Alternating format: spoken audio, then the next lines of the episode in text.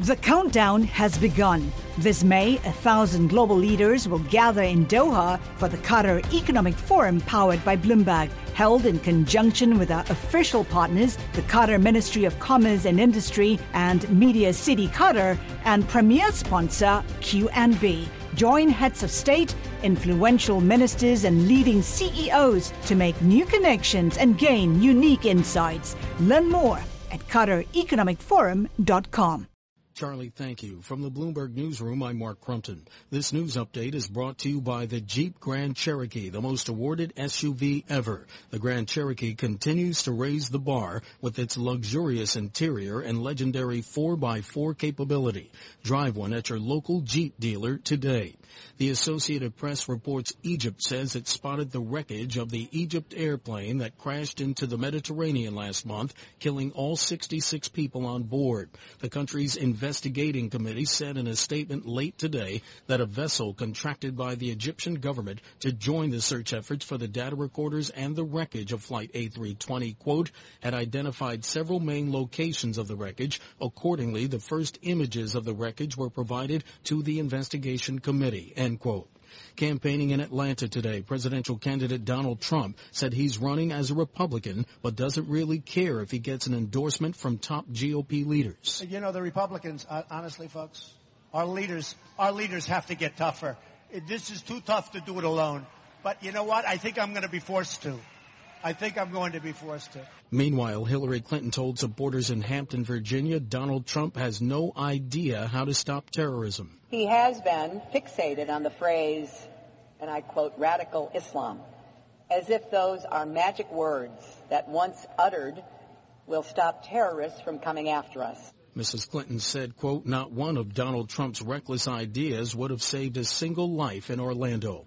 Global News 24 hours a day, powered by our 2,400 journalists in more than 150 news bureaus around the world. From the Bloomberg Newsroom, I'm Mark Crumpton. Charlie? And another after the bell deal to tell you about Envision buying AmSurg with the deal enterprise value about $15 billion. I'm Charlie Pellett. That's a Bloomberg Business Flash. Charlie Pellett, thank you so very much.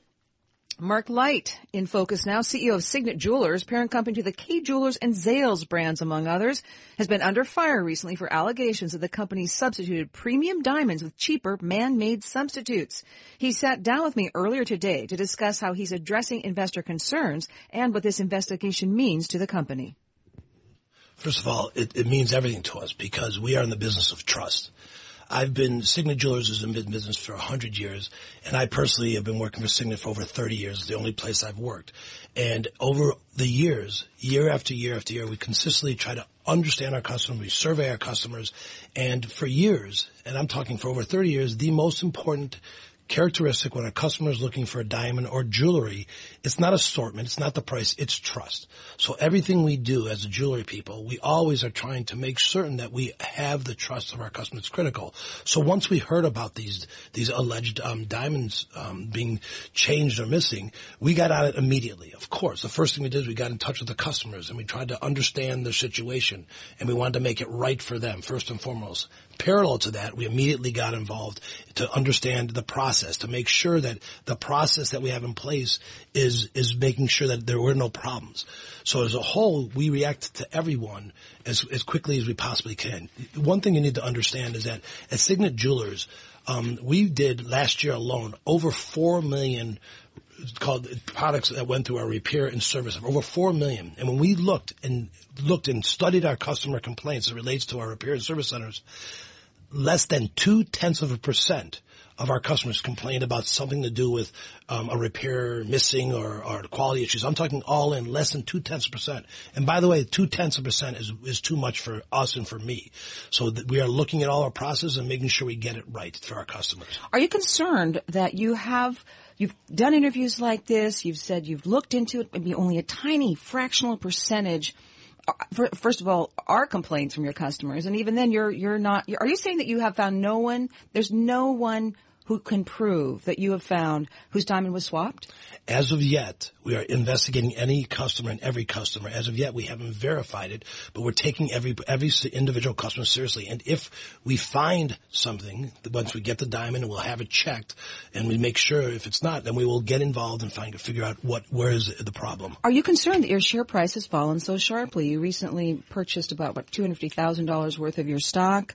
A sign I'm sure you're trying to show the public you believe in the company, but investors seem to doubt what you have said and potentially done. You, you, have to look at our company over years. We are, we are a company over the last three years. We've had 18% compounded annual growth rate. If you look back another five years or 10 years, we have been outpacing the growth of the jewelry industry. We've been outpacing the growth of the of the retail industry, and from a profitable perspective, are we concerned? Of course, that's why I'm here today, trying to set the record straight that we at Signet Jewelers are making sure that we're doing the right things for our customers. Keeping their trust is critical.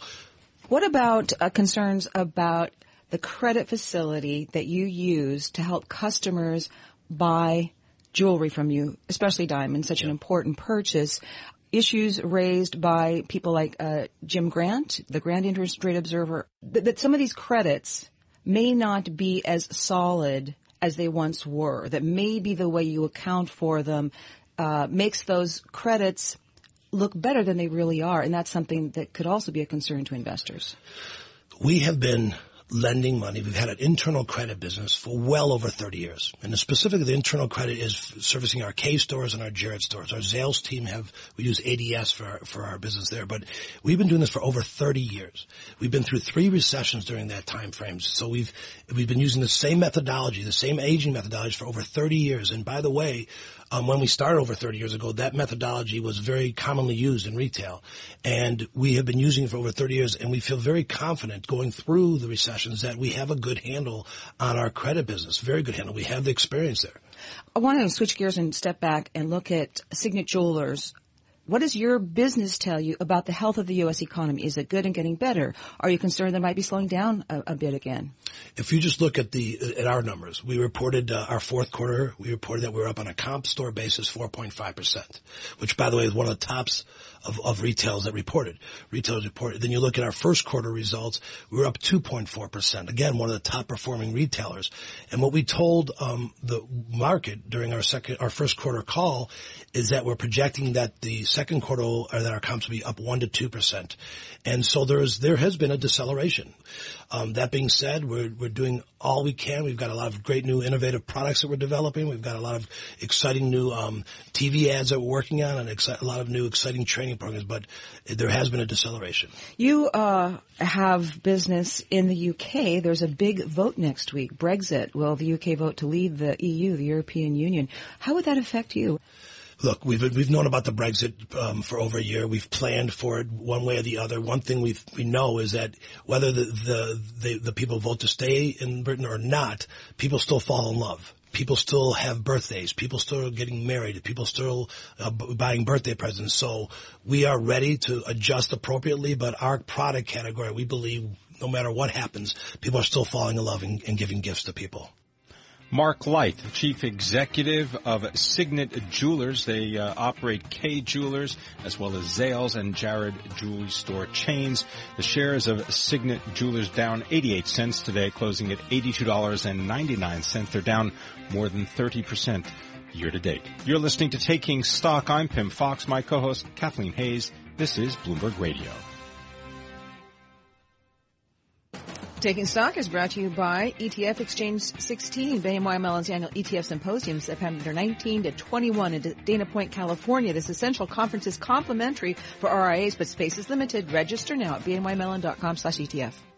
The countdown has begun. This May, a thousand global leaders will gather in Doha for the Qatar Economic Forum powered by Bloomberg, held in conjunction with our official partners, the Qatar Ministry of Commerce and Industry and Media City Qatar, and premier sponsor QNB. Join heads of state, influential ministers, and leading CEOs to make new connections and gain unique insights. Learn more at QatarEconomicForum.com.